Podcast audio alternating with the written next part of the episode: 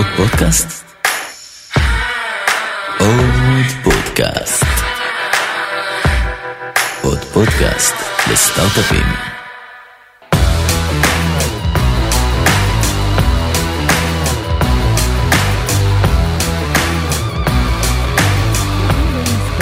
שלנו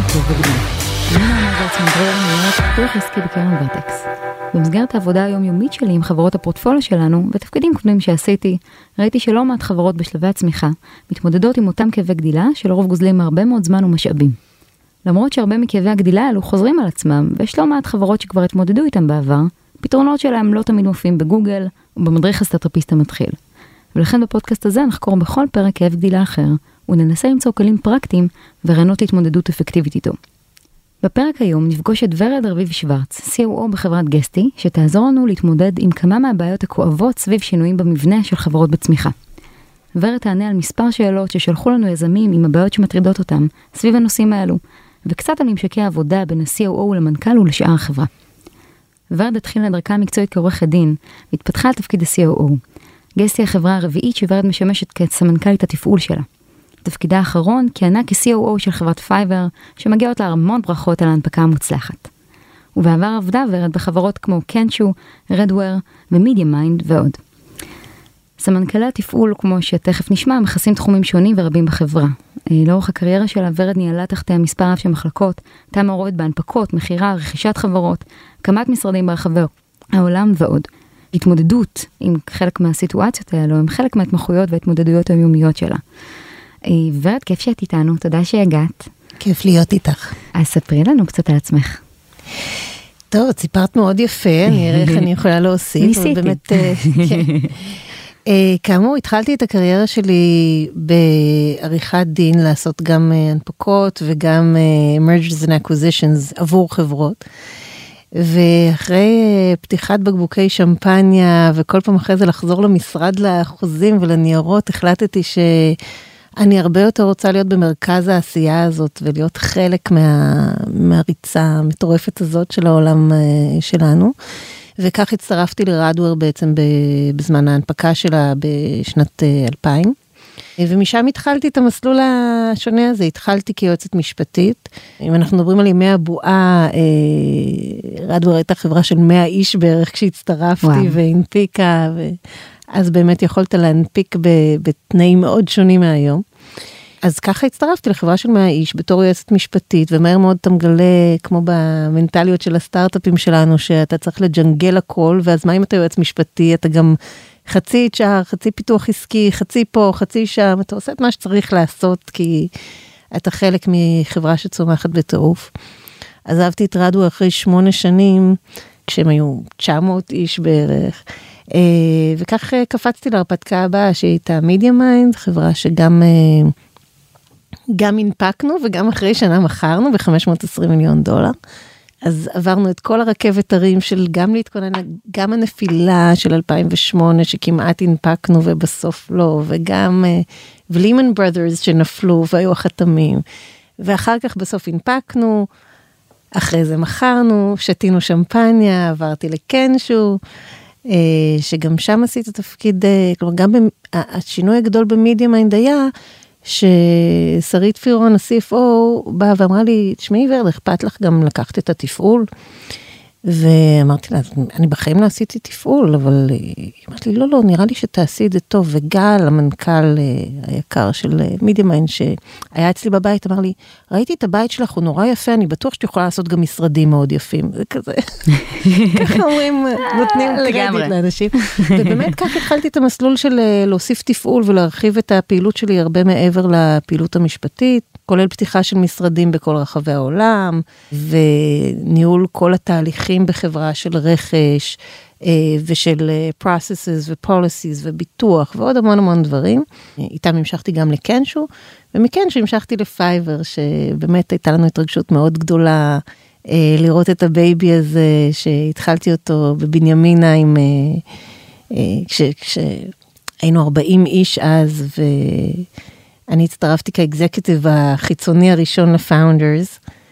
כמה אה, גייסתם אז? אה, היינו אחרי round B אה, של בסמר ואקסל, בסמר הצטרפו ב round A וב-B גם אקסל. אז החברה עד אותו מועד גייסה 20 מיליון דולר. ואני זוכרת איך חברים שלי הסתכלו עליי, שאמרו לי, את עוזבת חברה מוצלחת ומבוססת כמו קנשו, והולכת לעבוד בחברה בבנימינה, שמוכרת דברים בחמישה דולר? מה קרה לך, ורד? B2C גם. כן. אומה אה, של B2B. כן, אז, אה, אז אה, איך אומרים, בדיעבד זאת הייתה ההחלטה הכי חכמה שיכולתי לקחת, היה מסע מטורף. וזהו, כאמור, התחנה הנוכחית שלי זה גסטי שאחרי עזיבה עם המון המון תחושות בלב של פייבר אחרי שש שנים, כשהחברה כבר הגיעה ל-400 עובדים והצלחה בינלאומית ומשרדים גלובליים ומכירות ב-160 מדינות והמון קטגוריות והמון דברים, אז באמת קיבלתי את ההחלטה לעבור להרפתקה הבאה שלי, שזו גסטי, ההרפתקה, האהבה החדשה שלי. וזהו, אז uh, באמת בפייבר קיבלתי את ההזדמנות להרחיב את התפקיד עוד יותר, ושם הגענו להגדרה הזאת של COO, שבאמת כללה המון המון uh, דברים, גם שעשיתי וגם שלא עשיתי, כולל כל ה-customer facing teams בעצם, ה-customer support ו-customer success ו-trust and safety ו- וכולי וכולי. אז גם זה, גם uh, HR תפעול, legal ו-finance אפילו, שזה גם דבר שבעבר לא ניהלתי. Uh, וזהו, דברים דומים למה שאני עושה עכשיו ב-Guesty, כשאנחנו uh, נמצאים עוד פעם בשלב הזה שבו הצטרפתי אחרי round B, גם אחרי גיוסים של 25 מיליון דולר, נכון, ומזל טוב השנה גייסנו בהובלה של Viola Growth, נכון, ו-Vertex, נכון, TLV Partners ו-Magma, נכון. ומשקיעים טובים ואחרים. נכון, שגם היו חלק מההבאה שלי ל-Guesty, אז תודה גם להם. בוא נדבר קצת על גסטי, אז מה אתם עושים? אז גסטי היא פלטפורמת תוכנה uh, שמשמשת מנהלי uh, השכרת נכסים, השכרה לשורט טרם. כלומר, הלקוחות שלנו הם לא C, הם B, הם businesses שמנהלים נכסים לשורט טרם רנטלס, בין עבור עצמם ובין עבור אחרים. כלומר, יש הרבה מודלים. אם הרבה מאיתנו חושבים דבר ראשון על ה-Airbnb, על הסבתא שמנהלת... Uh, חמש דירות. חמש דירות, אפילו דירה. אפילו. נכון. חמותי וחמי למשל, שמנהלים Airbnb מאוד מוצלח בצפון. בכלל. אה, אבל אה, החברה באמת לא נועדה לזה, אלא באמת לשרת את אה, מנהל הנכסים המקצועי, שמנהל כל דבר בין חמישה נכסים לחמשת אלפים נכסים, ויש לנו הרבה תחנות בדרך. ואנחנו משמשים להם בעצם end-to-end solution לניהול העסק שלהם מכל הבחינות, אם זה ה-demand של לחבר לכל הצ'אנלים של Airbnb ו-Booking.com ו-HomeAway וכולי, ולסנכרן בין ה-calendars ולוודא שאין לך double bookings וכל מיני תופעות כאלה. אם זה הצד של ה-supply, להיות בקשר עם מנהלי, עם בעלי הנכסים ולנהל את, ה, את מלאי הדירות שלך. כל הדברים התפעוליים השוטפים, שזה התקשורת עם האורחים וניהול ההזמנות, ניהול המנקים והאנשי החזקה וכולי, וגם כל הצדדים הביזנסים הסטנדרטיים של דוחות ו-BI וכולי וכולי. Uh, באמת uh, הייתי אומרת שזה סוג של מודל Salesforce ל-short שיש לנו פלטפורמה שהיא באמת uh, נמצאת במרכז ה-ecosystem הזה ומנהלת את כל הדברים שלך וגם דברים שאין לנו, יש לנו marketplace שבו אתה יכול לחבר עוד מוצרים של uh, כל מיני נקודות קצה כמו אוטומציה של המנעולים שלך ו-dynamic pricing וכולי, באמת כדי לתת לך את השקט שכל העסקים שלך מנוהלים במקום אחד.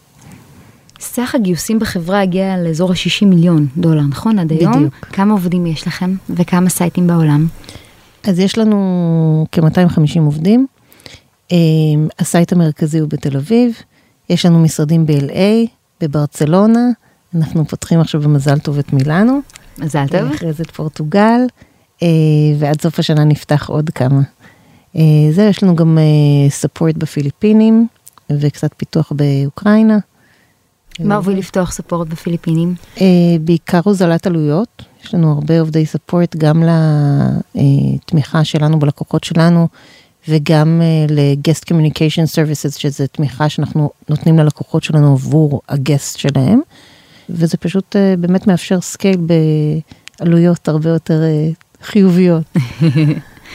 אה, אני זוכרת שבשיחה שלנו אה, דיברנו קצת על, על תפיסת תפקיד ה-COO בחברה, וכינית אותו בשם נורא יפה, קראת לזה Chief Scaling Officer. אז מעניין אותי קצת לשמוע, ובטח גם למאזינים שלנו, בין אם הם הולכים לגייס COO, בין אם רוצים, רואים את עצמם בתפקיד כזה, על, על איך את תופסת את התפקיד הזה, וכחברה, מתי הזמן הנכון, אם בכלל, לגייס COO.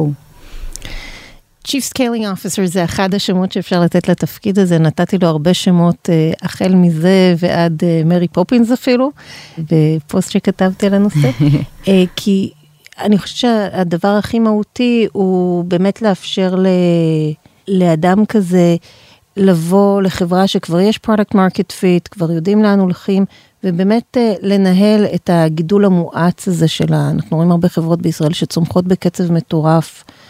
ובשנה אחת הופכות להיות מחברה של 50 לחברה של 100 לחברה של 150 ועוד. ובכל שלב כזה החברה הופכת להיות משהו אחר והצרכים שלה אחרים. ואם אתה לא כל הזמן בודק ומסתכל ומנהל את המצב ו- ומתאים את הסיטואציה בחברה לשלב הנוכחי שלה, אתה סובל מכאבי גדילה הרבה יותר חזקים מאשר אה, מצב שבו זה מנוהל. אה, ואני חושבת שהתפקיד הכי גדול שלי הוא באמת אה, לעשות את האססמנט ההוליסטי הזה, להבין אה, את כל הצמתים ואת כל הכאבים ואת כל האינטראקציות, באמת כדי לאפשר לחברה לגדול ולבנות את המבנה הארגוני שלה וכיוצא בזה, בהתאם למה שהחברה צריכה, וזה מאוד משתנה מחברה לחברה. מה האינדיקטורים ש... או, או נורות אדומות שצריך להגיד, אוקיי, זה הזמן הנכון, אם בכלל אגב. יש נקודות כאלה? אז קודם כל, אני חושבת שזה מאוד אה, אינדיבידואלי. אה, COO אה, בחברות שונות לוקח תפקידים שונים, שתלויים גם בחברה, גם במנכ"ל. הרבה פעמים זה השלמה של הדברים שהמנכ"ל או לא יודע לעשות, או לא רוצה לעשות, או לא אוהב לעשות. אמ, ולכן אה, באמת מנכ"לים שונים יבחרו CEOs שונים אה, להצטרף אליהם ולנהל את התהליך הזה יחד איתם. הרבה פעמים אה, ברגע שיש, כאמור, יש כבר כסף לאקסקיושן והשאלה היא לא האם להיות או לחדול, או השאלה איך עושים execution, איך עושים גדילה, איך עושים צמיחה, זה השלב שבו אתה רוצה מישהו שיעזור לך לחשוב, לנהל אסטרטגית את התהליך הזה, איך נעשה פריסה גלובלית, איך נתאים את המוצר ל-scale, איך נתאים את המערכות שלנו ל-scale, איך נחשוב על הגיוס ועל המבנה שלנו באופן שנייצר את התשתיות שיאפשרו לנו בהמשך לצמוח מחברה של 30 ל-300 ל-1000. אני חושבת שזה הזמן שאולי קצת נתחיל עם השאלות אה, שקיבלנו מיזמים ועובדים בחברות בשלבי הצמיחה, ששמעו שאת ככה באה להתראיין וישמחו אה, לעצתך. אז השאלה הראשונה שלנו הגיעה ממנכ"ל. אנחנו לקראת סיום ראונד A, והגענו להחלטה שצריך לגייס COO לחברה. אנחנו 30 איש וצריכים להכפיל את הגודל שלנו במהלך השנה הקרובה. כמייסדים אין לנו זמן וקשב להתמודד עם הכל. מספר העובדים עולה, בהדרגה, מהירה. תקשורת לא פורמלית כבר לא עובדת, ואנחנו לקראת התרחבות גלובלית. איך אני מגייס את האדם הנכון לתפקיד, מה השיקולים בבחירת אדם שכזה, ואחרי שמגייסים את אותו אדם, איך מנהלים תהליך רגיש כל כך, בו חלק מהסמכויות והדיווחים לא הולכים לעבור ישירות יותר דרכי. קודם כל, כמו שאמרתי, זה מאוד תלוי בחברה, מה המוצר שלה, מי הקהל שלה, מי המנכ"ל שלה. אה, אין אה, מה שנקרא פתרון בית ספר לשאלה הזאת. אני כן חושבת שהרבה פעמים אנשים מגייסים CO שמרגישים שה... מה שנקרא, הבלגן עולה על גדותיו וכבר אה, לא כולם יודעים מי עושה מה ו- ומי אחראי על מה, הרבה פעמים זה עניין של אפילו לייצר את הסינרגיה הזאת בהנהלה ולתחם את הגבולות גזרה בין אה, מה עושה כל אחד, מי אחראי על מה אה, ואיך ערוצי התקשורת בין הצדדים. אה, אז בהחלט זה נשמע שזה שלב שבו צריך מישהו שיעזור בניהול של התהליך הזה. גם להכפיל חברה מבחינת כוח אדם זה דבר מאוד מורכב, זה משפיע על ה-culture, על ה-DNA, על, על התפקיד של כמעט כל אחד בארגון, כי כל אחד הופך להיות אה, חצי ממשהו יותר גדול. מבחינת האדם הנכון, אה, קודם כל, לא נעים לומר, אבל אני חושבת שהדבר הכי, הכי חשוב ב... ב-COO זה ה-personal skills שלו, ה-people skills, כי אתה באמת מנהל הרבה תהליכים רגישים ואתה צריך להסתכל ככה במקרו על כל הארגון ולדעת לקבל גם את ההחלטות בלי, בלי רגשות. אני חושבת שזה דבר שהרבה פעמים מקל על המנכ"ל, שבא מישהו מבחוץ, שהוא יותר מנותק רגשית מכל התהליך ומכל האנשים שבאמת היו איתכם מהיום הראשון, ואומר, אוקיי, בואו נחשוב מה נכון לארגון לעשות. ואז השלב השני זה לחשוב איך לתקשר את זה נכון לארגון. כבר החלטנו שזה נכון, עכשיו איך אני מתקשר את זה וגורם לאנשים שאני משנה את חייהם בעקבות כך, להרגיש עם זה בנוח, איך אני רותם אנשים שאני צריך לתהליך הזה, איך אני נותן אה, אה, כניסה חלקה לאנשים החדשים שמצטרפים. נכון. ובונה שדרה ניהולית שהיא מחזיקה את החברה בסוף. ברור, אז לכן אני אומרת, צריך uh, COO טוב, בעיניי צריך גם לדעת uh, למפות ולזהות את, uh, את כל הארגון, את הבעיות, את התחלואים, את היתרונות ואת החוזקות, גם של הארגון וגם של האנשים. גם לדעת לפרק את זה ולבנות ולחשוב איך לבנות את זה יותר נכון, גם לדעת לגייס את הטאלנט הנכון בנסיבות האלה, וגם לדעת לתקשר את כל המהלכים האלה פנימה. נכון. ולתמוך במנכ"ל במהלך הזה. ולאפשר לו את התנאים נראה לי בעיקר להיכנס. כן. ולאותו אדם אה, שהיה שואל את זה, כאדם שנכנס עכשיו לחברה בתפקיד דומה, אז מה הטיפים שאפשר לתת לאותו אדם שנכנס כ-COO לחברה קיימת? קודם כל אני חושבת שצריך הרבה צניעות לבוא ולהגיד אוקיי אני צריך ללמוד אני צריך להקשיב אני צריך לדבר עם כל האנשים אני צריך לקבל כל מיני פרספקטיבות לא רק את הפרספקטיבה של המנכ"ל והמשקיעים אלא גם את הפרספקטיבות של המנהלי מחלקות של העובדים הפשוטים של באמת אה, מה שנקרא לספוג את האווירה ואת היתרונות ואת החסרונות ואת אפילו את התרבות כדי לקבל את ההחלטות הנכונות והמתאימות לחברה כי שוב פתרון שמתאים לחברה X לא מתאים לחברה Y ו-COO שבא ואומר אה, ah, been there done that אני יודע הכל ועכשיו אני הולך לעשות בדיוק את מה שחשבתי לעשות uh, יום לפני שהכרתי אתכם uh, לא יצליח אני חושבת שבאמת למידה והקשבה ואז לדעת לערוך את השינויים בצורה נכונה ורגישה. וגם נראה לי המון אולי אה, באמת אה, לזכות באמון של אנשים, כי בטוח יש קצת חשדנות תמיד, או, או מין ציפייה לאיך יהיה האדם ומה תהיה הדינמיקה, בין עם אנשים שאיתו בהנהלה ובין עם, עם שאר העובדים. אבל כן, זאת שאלה מאוד אה, מורכבת וצריך לגעת בה בצורה נורא עדינה. נעבור לשאלה הבאה שלנו, מסמנכ"לית פיתוח בחברה צעירה, ששואלת אותנו. לאחרונה הגענו להבנה שצריך לעבות את שכבת ה-mid management, ואני רוצה לגייס שני ראשי צוותים לפיתוח. יש לי כמה בעיות. כמה מהעובדים שלי היו רוצים לעשות את התפקיד הזה, או זרקו לי באחת השיחות שלדעתם צריך לעשות תפקיד כזה. בעיניי הם מצוינים ומוכשרים, אבל הם צריכים עוד קצת עוד כמה שנות ניסיון. אני מתלבטת אם לגייס מישהו מבחוץ ולהסתכן באכזבה או העברת מסר שגוי לעובדים הקיימים, או לספוג את מה שאני תופסת כחוסר ניסיון ובשלות, על מנת לקדם עובדים טובים יותר אה, בתוך החברה. אה, טוב, יש לנו שאלה קלאסית של אה, קידום מבפנים או אה, מבחוץ. לא נראה לי שיש חברה שלא מתמודדת עם הסוגיה הזאת, אפילו לפעמים על בסיס יומיומי. איך אפשר קצת יותר לגשת לעניין הזה? אז קודם כל אני מאוד מאמינה בקידום מבפנים, כי זה גם מסמן משהו לארגון, זה מסמן על אמון שאתה נותן בעובדים שלך, זה מסמן לעובדים אחרים שיש אפשרות לבנות uh, מסלול קריירה בתוך חברה ולהתקדם ולראות את עצמם צומחים בחברה לטווח ארוך. אני כל השנים מאוד השתדלתי גם להצמיח את העובדים שלי ולחשוב איך אני נותנת להם עוד אתגרים ואיך אני נותנת להם יותר סמכויות ויותר אמפרמנט. עדיין אתה צריך לעשות את זה כשזה נכון. והרבה זה נושא של תקשורת כלומר אם אתה מחליט לא לעשות את זה זה לתקשר לעובד שרואה את עצמו מועמד למה לא ולמה זה לטובתו. כי אחד הדברים הגרועים שאתה יכול לעשות לעובד זה לתת לו תפקיד שאתה, יש לך סיכוי טוב להאמין שהוא ייכשל בו.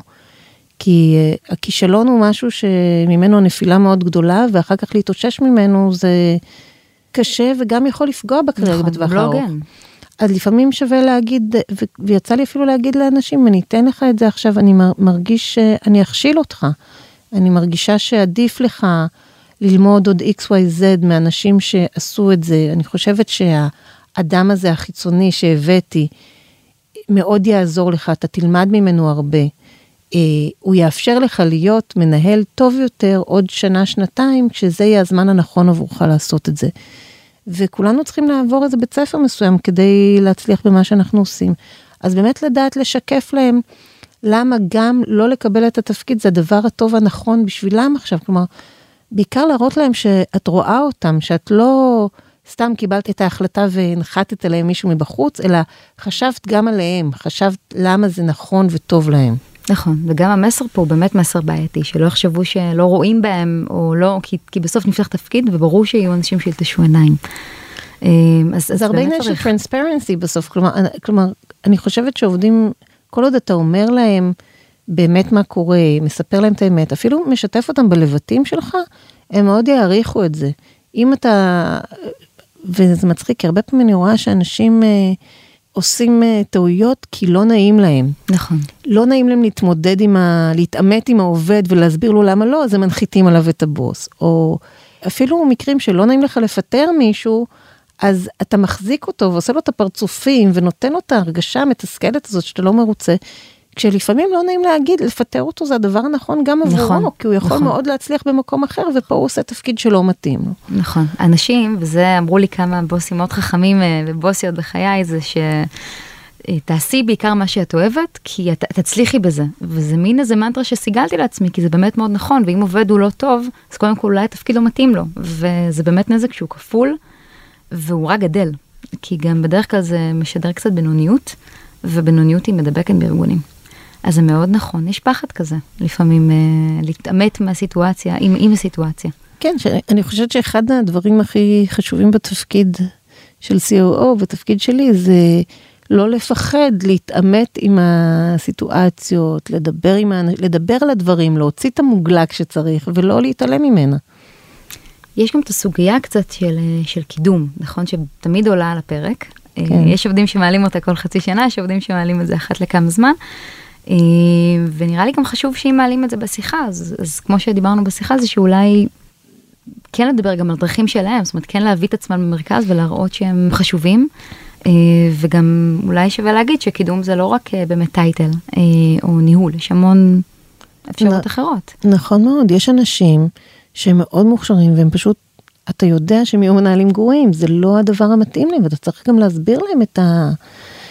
שניהול זה לא כזה נוצץ, לפעמים יש בזה הרבה דברים לא נעימים ולא נוחים וקשים. ויש אנשים שבשבילם מסלול הקידום המקצועי, אה, אה, להרצות בכנסים, לכתוב אה, מאמרים, אה, להפוך להיות אה, מומחה בתחום הפיתוח שלהם למשל, יכול להיות דבר הרבה יותר מתאים, מאתגר, ובאמת מסלול הקריירה עולם עבורם, וצריך לדעת להתאים את מסלולי הקריירה האלה לעובדים השונים, ולדעת גם להסביר להם למה אתה חושב שזה לטובתם. נכון. האמת שאחד הפאונדרים שלנו, שהתייעצתי איתו ככה לפני הפרק, אה, אמר לי משפט נורא יפה. הוא אמר שא' זה נכון שהרבה יותר קל הרבה פעמים לקדם מבחוץ, אבל אם קידמת מבפנים, אז יש לך גם אחריות, והאחריות שלך היא לתת לאנשים אה, להצליח, ולא רק לנסות להצליח. ובאמת צריך לבנות אותם, בין אם זה קורס אה, ניהול או עזרה ברעיונות, ושירגישו שהם לא לבד. כי אם נתתם אחריות, אז, אז כדאי גם לתת תמיכה. ללא ספק, דיברנו באמת על הקטע של אה, איך מתקשרים שזה לא אתה, אבל גם אם מחליטים שזה כן אתה, כמו שאמרת, צריך לתת לך את כל הכלים להצליח. ולפעמים, יש מצבים שבהם אתה יכול לקחת מישהו שהוא יחסית חסר ניסיון ולתת לו את הכלים על ידי מנטורשיפ, על ידי הדרכות, אה, על ידי אה, תמיכה יותר צמודה כמנהל, כדי לעזור לו באמת אה, לצלוח את השינוי הזה בצורה טובה. נעבור לשאלה הבאה. אני מנהל בחברה של 90 איש ונמצא בחברה משלב הסיד שלה. לאחרונה התחלתי להרגיש שכמה מהעובדים המוכשרים שלי שגייסתי בהתחלה והתאימו מאוד לאופי הארגוני ולשלב שבו היינו חברה קטנה של 20 איש, לא בהכרח מתאימים היום. מה אני יכול לעשות כדי לעזור להם להסתגל לסביבה החדשה של החברה ולנסות לשמר אותם לאורך זמן? מצחיק השאלה הזאת, כי יש בה איזה סתירה פנימית. נכון. הוא אומר, הם לא מתאימים היום, ואיך אני משמר אותם.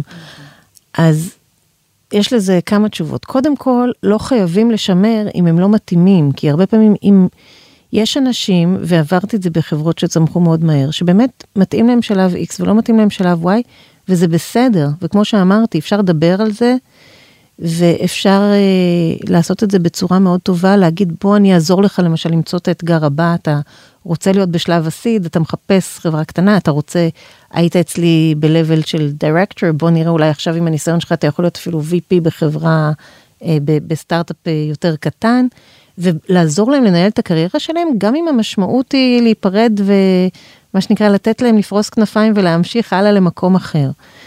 אז לא תמיד צריך לשמר בכל הכוח, צריך לשמר כשזה, כשהעובד רוצה, כלומר הוא מוכן לקבל את זה שהחברה השתנתה, הוא רוצה להשתנות, ואז כן, אתה צריך להיות שם איתו ולעזור לו להשתנות, ולהבין מה מפריע לו, ולתת לו את התמיכה.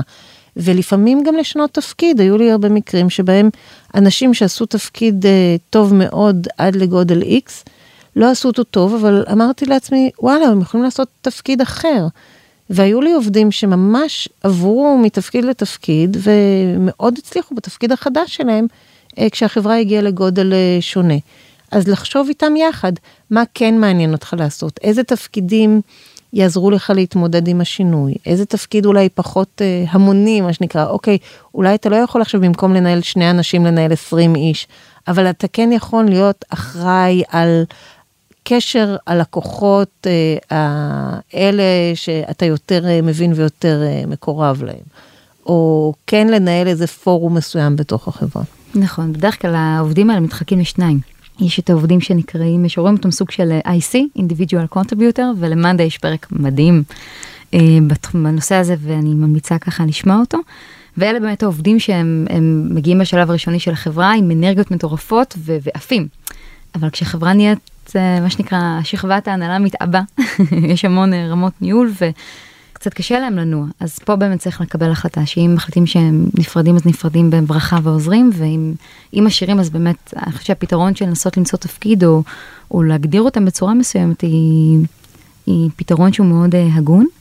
Uh, ובאמת הצד השני של העובדים, יש, יש הרבה פעמים גם עובדים שפשוט מפסיקים להתאים לארגון.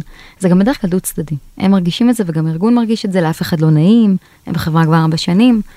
אפרופו. לא נעים באמת, אה, צריך להיפטר מהלא נעים הזה ולבוא ולהגיד את הדברים על השולחן, גם לבוא לעובד ולהגיד, אני רואה שאתה מתוסכל, אני רואה שקשה לך, בוא נחשוב, בוא נדבר על זה, בוא נבין. אתה רוצה, אתה לא רוצה. אני חושבת שלדעת גם להיפרד אה, כידידים בכל סיטואציה זה חלק מאוד חשוב מגדילה נכונה של חברה. נכון, זה גם מראה על אה, כבוד ועל באמת אכפתיות. באמת באופן כללי אני חושבת שיש המון המון אנשים, גם שאני שמעתי שבאו להתייעץ איתך. מה הסוגיות שאת מרגישה קצת שחוזרות על עצמן אה, אצל חברות בשלבי הצמיחה? ראשית, כל הדברים שדיברנו עליהם אה, עולים הרבה, כל הנושא באמת של המבנה הארגוני, של למצוא את האנשים המתאימים לשלבים שונים. חברות שיש להם כבר אה, מוצר ועכשיו איך יוצאים איתו לשוק, איך יוצאים מגבולות ישראל, איך שומרים על התרבות של החברה כשפתאום יש לך כמה משרדים, ו... או פתחת בארצות הברית, אה, איך אתה מתמודד עם זה שפתאום זה כבר לא המשפחה הקטנה שנמצאים כולם באותו חדר ורואים אה, אחד לשני את העיניים בבוקר. בכלל כל הנושא של התרחבות גלובלית ולגייס פתאום, כן לגייס בחו"ל, לא לגייס בחו"ל, זה משהו שעולה הרבה. אני חושבת שהרבה מגיעים אליי כשמתחיל להיות בלאגן ומבינים שצריך להתחיל לייצר את התשתיות ולחשוב אה, מה השלב הבא בצמיחה שלי ואיך אני בונה תשתית שתתאים לי לחברה גדולה ואני לא אעבוד שנתיים ואצטער על זה. יש גם הרבה את העניין באמת שבטוח שעולה זה גיוסים נכון גיוס בכירים מחו"ל בטח ב-sales ו-marketing או בישראל. ודיברנו גם על כישלון בשיחה. אמרת דבר נורא מעניין אמרת שאם אתם נכשלים לא משנה תיכשלו מהר נכון? כן. כן היה לנו היה לנו גם את זה בעבר שגייסנו באמת את הגיוס הראשון הזה בארצות הברית וזה לא התאים. אה, ואז אתה מתחבט, איך זה ייראה, שגייסתי מישהו וכל כך מהר החלפתי, וזה ייראה בטוח יותר טוב מלהישאר עם מישהו שלא עושה את העבודה המתאימה, או שאין לו אה, חיבור טוב עם הצוות, או שלא עונה לציפיות שלך, ולדעת to cut your losses, זה דבר נורא נורא חשוב בחברות צמיחה, כי אין לך זמן להתבחבש, אתה לא יכול להגיד, אה, אוקיי, אני אחכה שנה ואני אראה מה יקרה. ולדעת לזהות שעשית טעות ואתה מתקן אותה, זה אחד הדברים הכי קריטיים באמת. זמן תיקון. הרי תמיד אנשי סיילס אומרים, אה, לפחות חצי שנה צריך לתת להם לעבוד, ואז תמיד יש כמה חודשי חסד. מה לדעתך המסגרת זמנים ה... אמ, אני לא חושבת שאפשר uh, לתחום את זה במסגרת זמנים קבועה, כי זה מאוד תלוי בתפקיד ובמצב, ואם החברה צמחה בזמן הזה פי שתיים, או צמחה בעשרה אחוז, ואם הכישלונות הם על רקע מקצועי או על רקע אישי, יש מצבים שנתקלתי בהם שאנשים עשו עבודה דווקא מצוינת, אבל ברמה האישית הם יצרו ממש הרס בארגון. אה, העובדים הרגישו לא בנוח, והתחילה להיות אה, סערה במחלקה. ואז אתה אומר, אוקיי, אה, אנשים זה לפני הכל, אני לא יכול להרשות לעצמי. ואני לא יכול להרשות לעצמי למרוח את זה, כי חצי שנה במצב הזה, זה המון זמן. לעומת זאת, יש ramp up period שאם אתה מגייס מישהו ומצפה שתוך דקה הוא ימכור לך ב-100 מיליון דולר, זה לא יקרה, ואתה צריך לתת לו את... 100 ימי החסד או אפילו יותר, אבל לראות שזה מתקדם, כלומר להגיד אני רוצה לראות שיש לך תוכנית, להבין את ה-thought process שלו, לראות שהוא בכיוון הנכון, להבין שהוא בונה את זה בצורה שנראית לך רציונלית, ואז אפשר לתת קצת יותר uh, ימי חסד. איך אפשר קצת יותר לנסות לצפות? כאילו יש לנו... uh... הרבה פעמים תחושה ככה כישראלים, אנחנו לפעמים מרגישים קצת נחיתות מול עובדים אמריקאים בתחומים מסוימים. איך אפשר לנסות למזער ו... את הנזק במרכאות ולהגדיל את, ה, את הסיכויי התאמה. יותר קשה לך לגייס אמריקאי, לא כי אתה ישראלי נחות, אלא כי אתה מתרבות שונה.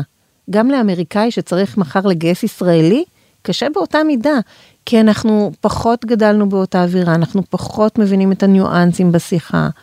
ה-references בארץ, את תעשי על מישהו רפרנס צ'ק, כל אחד הוא בן דוד שני שלך, נכון? לגמרי. בארצות הברית, איתו גם בצבא. בארצות הברית, רוב האנשים שתעשי, שתדברי איתם ברפרנסס, את לא הכרת אותם, ואז מה רמת האמינות שאת נותנת לרפרנס? לכן תמיד בטריטוריה שלך הרבה יותר קל, יש לך סיכויי הצלחה גבוהים מבחינת אימות הנתונים, מבחינת הבנת הצדדים וכולי. זה, זה goes without saying. כדי למזער, אני חושבת שצריך קודם כל לתת לזה את הזמן, לעשות יותר מרעיון אחד. אפילו לתת משימות, לראות איך האדם שאת רוצה לגייס מביא את עצמו בכל מיני סיטואציות. זה מקובל? גם, אני אספר לך סיפור מצחיק, שכשגייסנו CRO לפייבר, מקווה שהוא לא יכעס עליי, הוא גם לא יודע עברית, אז סיכוי שהוא ישמע את זה. אבל uh, גייסנו סיור, והיו קצת לבטים, uh, באמת אה, ההבדל התרבותי וכולי, ואז אמרתי לו, דיברנו הרבה על מה תעשה וזה, אכפת לך לכתוב לי את זה, לעשות לי ככה את התוכנית שלך לגרוס, לחברה, והוא באמת כתב תוכנית כזאת קצרה והעביר אותה, וזה בעצם מה שעשה ביין לבורד להגיד, וואי, אנחנו מרגישים עם זה באמת בנוח. והוא עשה את זה והוא היה בסדר גמור עם זה. דרך אגב, אני חושבת שאנשים שאומרים לך, סליחה, מה פתאום, אני ואני, ומה פתאום שאני אעשה לך uh, משימה, זה גם אומר משהו על אדם, זה אומר שאולי הוא באמת לא מספיק... Uh, רעב. down to, לא, גם לא ו... לא מספיק down to earth, ו- ואומר, אוקיי, הם באמת לא מכירים אותי, וזכותם uh, ללמוד עליי עוד דברים. מצחיק, בדיוק ראיתי באיזה פורום של, uh, יש קבוצה של נשים בהייטק, uh, ומישהי שאלה שם, אם זה נראה לנו בסדר שנותנים לה משימה לעשות, uh, לפני שמקבלים אותה לעבודה. ואני אמרתי שזה לגמרי לגיטימי, כי זה באמת הדרך הבלתי אמצעית לבדוק מי אתה ומה אתה. ו, ואנשים שבאים ואומרים לי, סליחה, לא נאה לי לעשות משימה, זה אומר לי משהו עליהם. זה נכון, ולא לפחד מזה, לא להתנצל בעיקר. גם אם בוחרים בדרך הזאת, נראה לי שזה... את אה, ניסחת את זה יפה, קראת לזה נחישות ורגישות. אה, שזה כלי, נראה לי, כלי מפתח לכל, ותקשורת טובה, לכל ההתמודדויות פה, וגם אולי להסביר, זה בסדר גם להסביר, בסוף יש פה התאמה אה, מקצועית, התאמה ל-DNA של הארגון, ו, ורוצים להבין את מי מביאים. אז שאלה כמעט אחרונה שלנו, שבטח המון אנשים היו נורא רוצים לשאול ושואלים אותך על בסיס יומיומי, אז איך בכלל מגיעים לתפקיד של COO? איך, איך מכינים את עצמך? מה, מה צריך שיהיה לך? איפה צריך להיות? אה, כן, אני מקבלת את השאלה הזאת לא מעט. אה, והאמת היא שאצלי גם זה הגיע די במקרה, אבל אם אני צריכה לחשוב מה הדבר שהכי הביא אותי לשם, אני חושבת שההחלטה למשל ב-MediaMind לקחת על עצמי את התפעול בנוסף ל-legal ולצאת מה-comfort zone שלי, הייתה ההחלטה ששינתה לי את מסלול הקריירה ואפשרה לי להרחיב את הסקופ שלי מעבר. כי הדבר ב-COO זה שזה Jack of all trades, כי אתה עושה המון דברים, אתה מטפל בלקוחות, אתה מטפל בתשתיות, אתה מטפל ב-facilities, ברכש, באנשים, בטאלנט, בכספים, בהמון המון דברים. ואני ממליצה לכל אחד, לא משנה מאיזה כיוון הוא הגיע, כי אפשר להגיע ל-COO מכל כיוון. אני מכירה COO שהגיעו מ-product ו-development ומ-marketing ומ-HR וכולי. הייתי ממליצה לחשוב איך אתה מרחיב את הסקיל סט שלך ויוצא מאזור הנוחות, כי ברגע שאתה כבר לא תקוע רק במחלקה אחת, אלא מנהל לפחות שתי מחלקות ונוגע בעוד פינות בארגון, יותר קל לך להמשיך ולהרחיב את היריעה שלך. יש גם את העניין אה, של קרבה ויחסים אישיים, כי בסוף זה תפקיד שהוא הרבה פעמים, אני רואה שהוא משר, סוג של משרת אמון כזאת. אה, אז יש גם את העניין של להיות, אה, להצטרף לצוות הנכון, מהנסיבות הנכונות, ובאמת אה, לדבר על דברים בפתיחות ולראות שיש המון אה, כימיה, בעיקר בין שני הצדדים. דרך אגב, אתה תהיה COO מוצלח רק אם הצטרפת לצוות מוצלח ואם יש לך כימיה טובה עם המנכ"ל, כי אם אין שם מי שיעבוד איתך ויקשיב לך בצד השני, זה לא ילך. נכון. אז עד היום היה לי הרבה מזל גם עם זה. אה, חד משמעית, אז כשמתראיינים או בודקים, תבדקו גם את האלמנטים האלה ולא רק את הטייטל. אה, אז תראה, תם לנו הזמן, אני לא יודעת, זה עבר נורא מהר, וואו. והיה כיף, ואני רוצה להודות לך שהיית איתנו היום, ותודה על התשובות. אה, לי היה מרתק, ותודה גם לכם, אנחנו נתראה בפרק הבא. תודה רבה.